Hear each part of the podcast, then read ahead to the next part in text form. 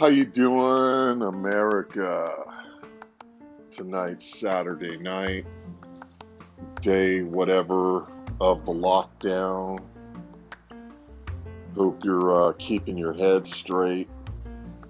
It's been a weird last couple of weeks. Conspiracy theorists, man, they're having credibility right now. Anything's on the table. Hearing a lot of things about underground tunnels and sex trafficking, you know, and the worse this pandemic gets, I believe the more it's going to fall into the Democrats' hands, because the worse they make things towards the election, let's face it, the harder and worse it looks on Trump. So for myself, I don't know what to believe. I know I have an open mind. You know you can't trust CNN. I mean, what did they do to us for the last 3 years? Russia, Don Jr., and this investigation is going to find where Trump laid the dead bodies. And what did they come up with? Absolutely nothing. CNN, you know what scares me the most about CNN is the people that actually believe what CNN says. That's what's scary. You know, from when I watch it, I'll admit it. You know, I'd like to see what the enemy's up to, and I really believe CNN is the enemy. And I believe they are sending out what they call dog whistles. I believe they are trying to brew hate out there to make somebody who hates Trump do something drastic. I don't even want to say it, but if you have half a brain, you know what I'm saying. And I see that. I see that they're trying to brew so much hate that somebody acts on it. And we don't want to go any farther. But that's what I've been noticing. Myself, I'll be honest with you, I'm a Trump fan. I cannot trust a career politician. I mean, the definition of stupidity and insanity is putting your trust into a 70-something-year-old, 40 years in politics, and we're going to trust that guy? 40 years. You know, when you start on a job and you're new, you do everything right, you follow all the rules. When you're there for a couple of years, you start noticing what you can get away with and what you can't. Can you imagine a politician with 40 years in politics? They know what they can get away with. And their main accomplishments in life is getting reelected. That's their accomplishment, getting reelected. But if you look to see what their major accomplishment was, you know, they really, most of them don't have anything to significant. I mean, Bernie Sanders says, "Oh, I didn't vote. I voted no on the war," but you know the son of a bitch funded the war. He voted yes to fund the war. So whatever. I think Bernie Sanders is what's wrong with America. 70-something years old, 40 years in politics. I mean, shut it down, bro. Retire. Spend some time with that battle axe wife you have, you know?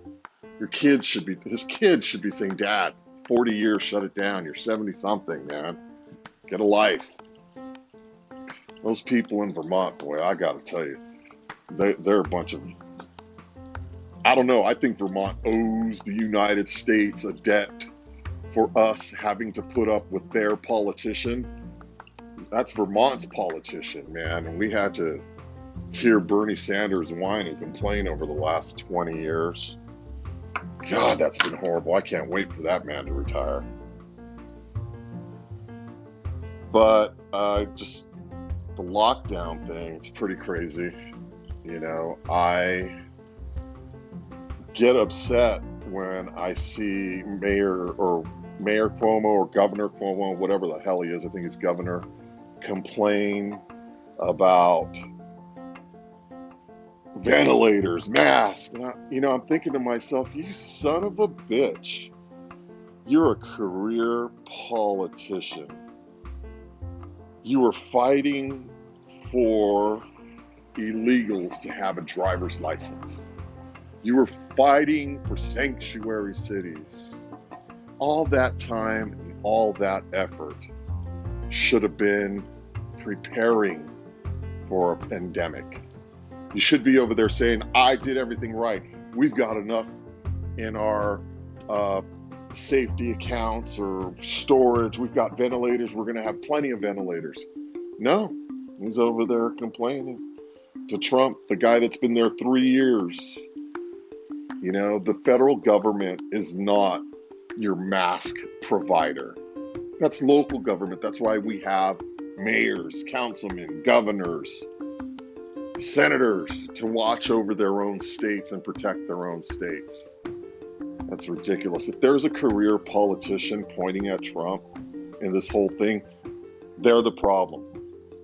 Any politician that's been advocating for illegal aliens to have driver's licenses or sanctuary cities or free healthcare, I think those politicians should be tried for crimes against citizens. Why are they putting 1 ounce of energy into an illegal alien when you have citizens to worry about? You know, they are taking off here in California. They're taking off senior citizens discounts off the menu. It's just 65 and up now because citizens offends people. And you believe that? It could be the end of the world. If we're to the point in life where the word citizen is offensive, yeah, we've really got some bad politicians that put us into these spots. But I honestly believe the state of California has to have massive voter fraud and election fraud. I mean, how else do you explain Nancy Pelosi?